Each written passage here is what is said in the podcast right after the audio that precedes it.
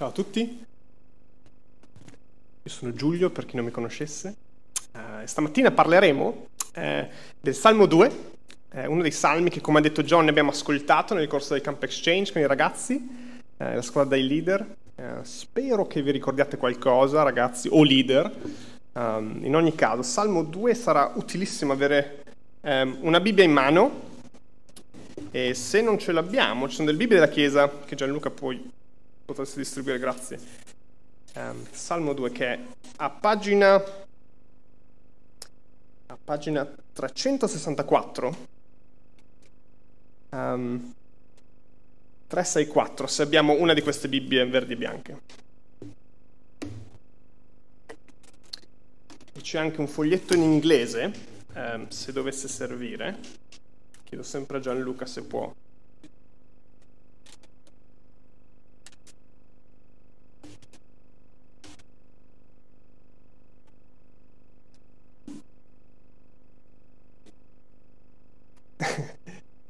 raise, raise, your hand for an English handout. Puoi anche guardare di sotto magari. Grazie. E a Forte Torre siamo abituati a, a, pregare prima di leggere la Bibbia, um, perché crediamo che è tramite la Bibbia che Dio ci parla e che quindi vogliamo chiedere il suo aiuto per poterla capire eh, al meglio. Quindi preghiamo adesso e poi le leggiamo insieme. Signore, grazie eh, di questa settimana al campo, grazie del, uh, del tanto divertimento eh, grazie che um, tu ci parli um, nelle, nelle, scritture, grazie che possiamo ascoltare uh, quello che hai da dirci, aiutaci a, a capirlo stamattina e dacci di essere uh, concentrati. Amen. Amen. Ok, um, quindi leggerò il Salmo 2.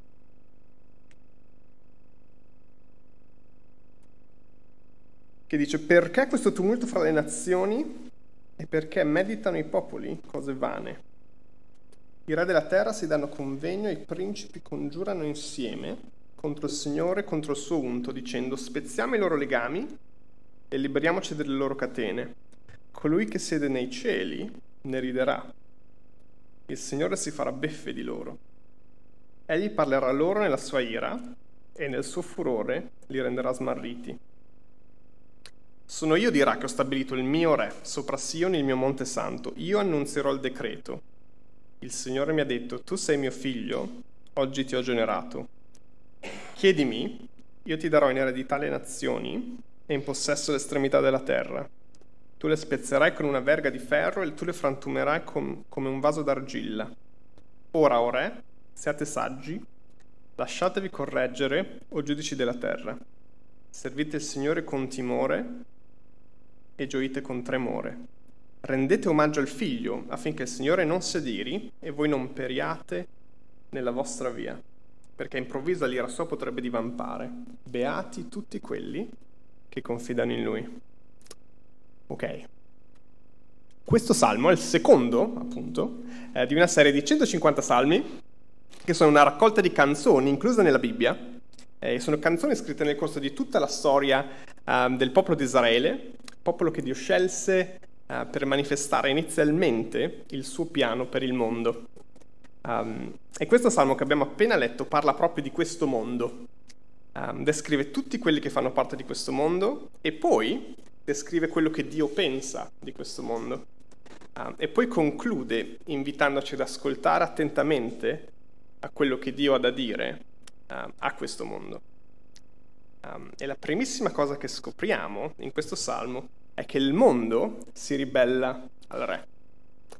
E le, rileggiamo infatti i primi tre versetti, dicono perché questo tumulto fra le nazioni e perché meditano i popoli cose vane? I re della terra si danno convegno e i principi congiurano insieme contro il Signore e contro il suo unto, dicendo spezziamo i loro legami e liberiamoci delle loro catene. Um, e questi versetti descrivono un conflitto molto sorprendente tra i re della terra, insieme ai principi da un lato, e il Signore il suo unto dall'altro, cioè il suo re scelto. Eh, quindi questi re sono in combutta fra di loro, si danno convegno in segreto e congiurano insieme contro il Signore, il loro Dio. e nel corso della settimana, come diceva John, abbiamo fatto un paragone con i ragazzi tra la storia vera raccontata nei Salmi e un'altra storia che abbiamo guardato insieme, il Re Leone. E per i pochissimi di noi che non conoscono questa storia, provo a darvi uno schizzo brevissimo della trama, ok? Nella savana africana regna il re indiscusso Mufasa. Grazie. Lui è il leone più maestoso che ci sia, um, che governa su ogni animale Um, e nella prima scena viene presentato ad ogni suddito chi? Simba, ok? Il nuovo cucciolo, il successore di Mufasa, il futuro re legittimo. Ci ricordiamo le clip, spero. Sì, perfetto, grazie. La cosa però provoca l'invidia e la rabbia dello zio di Simba, cioè Scar, grazie. Il leone diseredato, Scar guida quindi una rivolta contro Mufasa e usurpa temporaneamente il trono um, per essere re al posto di Mufasa e di Simba, um, per poi essere definitivamente sconfitto al ritorno di Simba. Scusate lo spoiler, questa è la storia. Um, vi consiglio di guardare il film, anzi il cartone che è un po' meglio del film. um, e quello che abbiamo detto quando abbiamo parlato del Salmo 2 è che questi re e questi principi che abbiamo appena visto sono come Scar. Uh, pur essendo sudditi del Signore, il loro creatore, scelgono di congiurare e come Scar si ribellano al re legittimo. Um, Scar lo fa per potersi impossessare della corona uh, di re della savana e questi principi lo fanno per lo stesso identico motivo. Uh, guardate il versetto 3 cosa dicono? Spezziamo i loro legami e liberiamoci delle loro catene. Ciò che spinge questi re a ribellarsi contro Dio è il fatto che sono stanchi di essere suoi sudditi. Um, essere sottoposti al Signore per loro è come essere incatenati. Si ribellano eh, perché ciò che realmente desiderano è essere i re, loro. Vogliono essere autonomi, liberi, uh, liberi da ogni regola, ogni restrizione, eh, vogliono essere in zona bianca, no, non nei confronti del coprifuoco, ma nei confronti di Dio. Um, e la cosa sorprendente però eh, è che non solo sono i re o i principi a ribellarsi contro Dio, um, è il mondo intero che si ribella. Eh, guardate il versetto 1, dice perché questo tumulto fra le nazioni, perché meditano i popoli cose vane? Il tumulto è delle nazioni e sono i popoli che meditano contro Dio. Um, infatti, cioè, in un certo senso, i re di cui abbiamo parlato fino adesso non sono altro che ambasciatori uh, dei loro sudditi. È il mondo intero, ogni singolo uomo, uh, in ogni parte del mondo, che come questi re, anzi come Scar, sceglie di ribellarsi a Dio. Uh, può darsi che questa sia una, una descrizione della natura umana piuttosto sorprendente, um, abituati come siamo a pensare che l'uomo, uh, cioè, cioè, a noi stessi, come, come un animale razionale, neutro, uh, che ascolta, valuta e poi prende le sue decisioni su Dio um, e su tutte le varie scelte della vita. Um, a volte ci prendiamo, a volte no, uh, alcuni di noi sono bravi, altri meno, ma in fondo ci proviamo tutti, non siamo cattivi. ecco, la Bibbia su questo ha un'idea molto diversa e ci dice appunto che ogni uomo che sia mai nato in questo mondo Ehm, e questo include anche ognuno di noi questa mattina, è un ribelle. È uno che pur essendo conscio dell'autorità di Dio, sceglie di ribellarsi e di fare a, a, a modo proprio. Um, vi leggo quello che dice l'Apostolo Paolo quando parla degli uomini in generale e di come si rapportano con Dio uh, di base, diciamo. Um, da Romani, capitolo 1, dice L'ira di Dio si rivela dal cielo contro ogni impietà e ingiustizia degli uomini che soffocano la verità con l'ingiustizia, poiché quel che si può conoscere di Dio è manifesto in loro, avendolo Dio manifestato loro.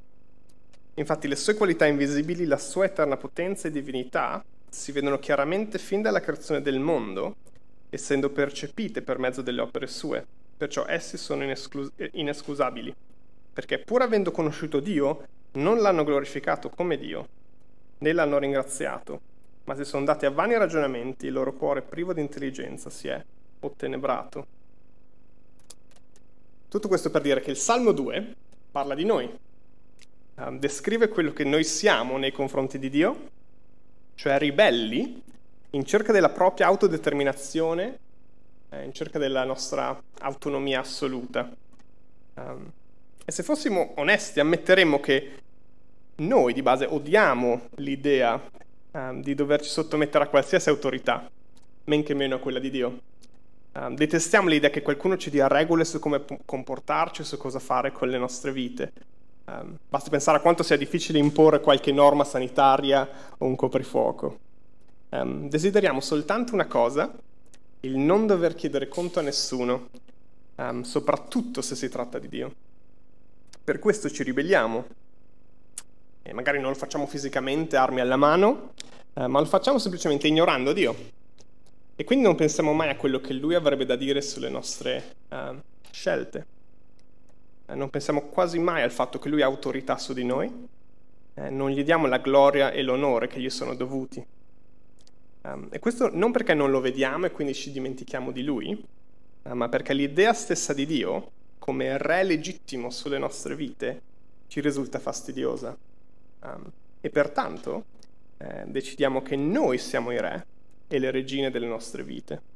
Eh, proprio come questi re, proprio come Scar, il Salmo 2 ci dice che il mondo si ribella al re. Ma guardiamo adesso com'è che Dio risponde a chi vuole spodestarlo e prendergli la sua corona. E la prima cosa che lui dice è che ribellarsi è ridicolo. Guardate il versetto 4. Colui che siede nei cieli ne riderà. Il Signore si farà beffe di loro. Il Signore guarda tutti quelli che nel mondo vogliono ribellarsi a Lui e Lui si mette a ridere. Questo spiega l'emoji sorridente che vedete lì. Lui guarda i re che congiurano contro di Lui e li prende in giro. Cosa pensate di fare? Chi, chi credete di essere? Um, um, voi che pensate di poter fare senza di me, che pensate di essere in controllo delle vostre vite, non fatemi ridere, dice il Signore. È ridicolo pensare di poter vivere contro Dio, cioè vivere come se Lui di fatto non esistesse, come se noi fossimo sovrani delle nostre vite, in pieno controllo di quello che ci accade. Um, è ridicolo semplicemente perché non abbiamo nessun diritto e nessun potere di essere sovrani di noi stessi. Il re è Lui, è Lui che ha ogni diritto sulle nostre vite. Um, anzi, è Lui che ha stabilito il suo re, dice il versetto 6 eh, cioè Dio ha già deciso chi sarà il re che regnerà sopra ogni cosa. Eh, come Mufasa stabilì Simba come suo successore. Ah, Zibegna! Vi ricordate la scena? Spero di sì. Allo stesso modo, il Signore ha già stabilito il suo re. E questa settimana abbiamo imparato che il re che Dio ha già stabilito e di cui parlano i salmi si è già fatto vedere nella storia. E il suo nome è Gesù. È di lui che parla il versetto 7. Il Signore mi ha detto, tu sei mio figlio, oggi io ti ho generato. Lui è il re stabilito, promesso da secoli. Lui è il re che annuncia il decreto definitivo che lo dichiara sovrano e quindi non condividerà il suo trono con nessun altro. Um, a Forte Torre crediamo che Gesù non fosse semplicemente un esempio da seguire, eh, ma che lui è il re del mondo. Ehm, è lui quindi che ha il controllo sul mondo. Eh, noi magari possiamo illuderci di avere eh, il controllo, ma basta poco per farci tornare, tornare alla realtà. Eh, magari pensiamo di essere ormai in totale controllo della natura e che la nostra, per esempio, fede nella scienza ci abbia finalmente portato serenità, ma basta un semplice virus per farci capire quanto sia ridicolo presumere di essere in controllo. Basta una crisi finanziaria per toglierci ogni certezza sul futuro, eh, basta pochissimo per farci mancare la terra sotto i piedi e per farci ricordare che non abbiamo controllo su praticamente nulla nelle nostre vite. Um, il fatto è che noi non siamo i re e perciò ribellarci contro Dio, cioè vivere come se Lui non fosse re, è ridicolo. Um, quindi ribellarsi contro Dio è ridicolo ed è anche inutile. Um, è inutile ribellarsi perché il vero re scelto da Dio vincerà eh, se guardate versetti 8 e 9, il re dice chiedimi io ti darò in eredità le nazioni, in possesso all'estremità della terra. Tu le spezzerai con una verga di ferro, tu le frantumerai come un vaso d'argilla. Il re, scelto da Dio, ha il potere di sconfiggere chi si ribella contro di lui. Um, e vedete che non si tratta di uno scontro tra male e bene, come in un film Marvel. Um, non è che questi re e questi principi um, contrastano il re scelto da Dio in una battaglia all'ultimo sangue. Uh, qui semplicemente non c'è partita. Uh, basta che il re chieda a suo padre e lui gli darà le nazioni ribelli come possedimento personale, uh, fino all'estremità della terra. Non c'è battaglia, c'è solo una resa. non esistono superpotenze capaci di contrastare il re stabilito da Dio. Um, le nazioni e i popoli possono ribellarsi per un momento, ma prima o poi sarà lui a vincere e a frantumarle. Perciò è inutile ribellarsi. Ed è possibile pensare che um, Dio e il Re Gesù non abbiano poi tanto potere qui adesso eh, sulla terra. Eh, in fondo ci sono tante persone in giro, eh, forse la maggior parte nel mondo e nella storia, che non dimostrano alcun timore o alcun rispetto per Dio e per Gesù. Um, anzi, molto spesso stanno anche bene. Um, in un certo senso ribellarsi a Dio eh, non solo non è pericoloso, ma può anche essere vantaggioso. Uh, e sicuramente questo è quello che pensavano i soldati romani e la folla uh, nel momento in cui Gesù veniva crocifisso pubblicamente duemila anni fa. colui che si era appunto proclamato l'unto, il re, um, sovrano di ogni cosa, ucciso come un criminale qualunque. Um, in quel momento Gesù sembrava molto diverso dall'unto del Salmo 2, vero? Se non fosse solo che fu proprio il re a scegliere di morire in quel modo per fare la volontà del Padre. Um, come dice l'Apostolo Giovanni quando cita Gesù eh, in Giovanni 10 eh, e dice per questo mi ama il Padre Gesù, perché io depongo la mia vita per riprenderla poi. Nessuno me la toglie, ma io la depongo da me. Ho il potere di deporla e ho il potere di riprenderla. Quest'ordine ho ricevuto dal Padre mio. Quindi la sua morte fisica non ha alterato in nessun modo il suo potere e il fatto che tutte le nazioni della terra un giorno saranno sue. Ehm, infatti a Forte Torre crediamo anche che quello che tutti i cristiani credono da sempre, eh, cioè il fatto che Gesù, cioè il fatto che Gesù è risuscitato fisicamente dopo essere stato crocifisso, è la dimostrazione che lui è il re. La sua risurrezione anch'essa pubblica e documentata, è la dimostrazione che lui è il re di Salmo 2. E il re che risorto e asceso tornerà per sconfiggere ogni suo nemico e per impossessarsi definitivamente di ciò che è suo di diritto. Perciò, anche se non sembra adesso, è davvero inutile ribellarsi al re, perché alla fine sarà lui a vincere. Quindi abbiamo visto che ribellarsi al re è ridicolo, è inutile. Infine vediamo che ribellarsi al re è sciocco. Um, è sciocco per il semplice fatto che tutti possono rifugiarsi in lui. E se guardate com'è alla fine del Salmo, l'ultima frase dice, beati tutti quelli che confidano in lui. Confidare in lui, cioè riconoscerlo come vero re legittimo, um, e lasciare che sia lui a governare le nostre vite, ci rende beati, cioè felici. Um, è questo l'ordine giusto delle cose. Lui come capo della mia vita e io come suddito che cerca di vivere secondo i suoi decreti. Perché lui è il re, lui sa cosa è bene per la mia vita. Um, e non è un regnante che non sa bene quello che sta facendo, è il re legittimo stabilito da Dio Padre. Um, è sciocco ribellarci contro di lui perché lui è l'unico che potrà renderci beati, che saprà darci le dritte giuste per vivere come dovremmo, uh, per vivere come dovremmo come coniugi, uh, come amici, come parenti, come colleghi. Il Re Gesù, colui che è risorto e asceso e che sta per tornare, sa guidare la mia vita molto meglio di quanto io pensi di poterlo fare. Um, come ci fa sentire la cosa? Ma come abbiamo detto, questo non è il modo in cui pensiamo noi normalmente. Noi vogliamo essere al comando dell'imbarcazione, eh, noi vogliamo fare ciò che ci pare più giusto, eh, non vogliamo sapere nulla di quello che Gesù ha da dirci. Ma siamo sciocchi quando pensiamo e se pensiamo così. Uh, infatti il Salmo 2 è semplicemente un invito a non essere sciocchi. Uh, il versetto 10 dice, siate saggi, o re ribelli, che vi siete stufati di dare ascolto a Dio, siate saggi, non siate sciocchi, lasciatevi correggere. Um, e il messaggio che abbiamo sentito al campo nel corso della settimana è stato proprio questo, siate saggi, um, perché gli ultimi versetti del Salmo 2 ci mettono di fronte ad una scelta. La prima opzione è servire il Signore con timore, rendere omaggio al figlio Gesù, il vero re, rifugiandoci in lui e chiedendo il suo perdono, oppure continuare con la nostra ribellione contro Dio, continuare ad essere come Scar, congiurare e volere la corona tutta per noi. Ed è questo che significa diventare cristiani sostanzialmente, smetterla di continuare a ribellarci contro Dio, iniziare ad omaggiare Gesù e vivere come suoi sudditi. Um, e se non avete mai considerato questa scelta, vi invito a riflettere sull'invito del Salmo 2. Sii saggio, lasciati correggere, smettila di essere uno di quei ribelli e inizia ad omaggiare il Re.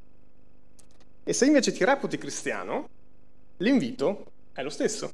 Sii saggio, lasciati correggere, non dimenticare che non sei tu il re, che non sei tu quello che sa cosa è giusto per la tua vita. Um, ascolta le parole del tuo re Gesù e riflettici bene sopra continuamente. Lui è il re buono e lui solo sa come guidarti. Questa scelta però non è una scelta neutra, non è una di quelle eh, come quelle domande che non hanno risposte sbagliate. Il Salmo 2 avverte che ci sono delle conseguenze. Infatti il versetto 12 dice affinché il Signore non si adiri e voi non periate nella vostra via, perché improvvisa l'ira potrebbe divampare. Il Signore del Salmo 2 è paziente e invita i re che complottano contro di lui a tornare indietro, ma non li lascerà essere ribelli per sempre. Eh, persistere nel ribellarsi contro il re che Dio ha stabilito porterà alla fine a subire la sua ira. Um, anche se non sembra una cosa che incombe su di noi in questo momento, um, il Salmo 2 dice che questa è la sorte di tutti gli uomini a Bologna e nel resto del mondo che non smettono di essere ribelli e che non iniziano a seguire e a omaggiare Gesù. E come abbiamo detto, è sciocco non farlo perché lui è il re che ci avverte qui e lo fa proprio perché ci vuole perdonare, anche se non ce lo meritiamo, anche se siamo ribelli. Um, lui desidera che siamo fra i suoi sudditi beati, fra quelli che entrano a far parte della famiglia di Dio, solo perché hanno deciso di confidare in lui. Vuole includerci nel suo piano per stabilire il regno perfetto, che durerà per sempre, in cui non ci sarà alcun male e in cui vivremo con il Re Gesù come suoi sudditi. Quindi ribellarsi al re è ridicolo, è inutile ed è sciocco. E se la tua intenzione è quella di iniziare a vivere da suddito in questo modo, allora suggerisco che questo è il posto migliore dove farlo. Eh, qui ci incontriamo, come ha detto Gianluca prima, di fatto come, come sudditi che cercano da Gesù la guida per la propria vita, eh, consapevoli che da soli non sappiamo bene dove andare. In vista del giorno in cui lui tornerà e stabilirà il suo regno definitivamente. Um, è nostra abitudine adesso rispondere um, a quello che abbiamo ascoltato con delle preghiere, come prima. Eh, quindi adesso alcuni di noi pregheranno eh, ad alta voce in risposta al brano che abbiamo appena letto. Preghiamo.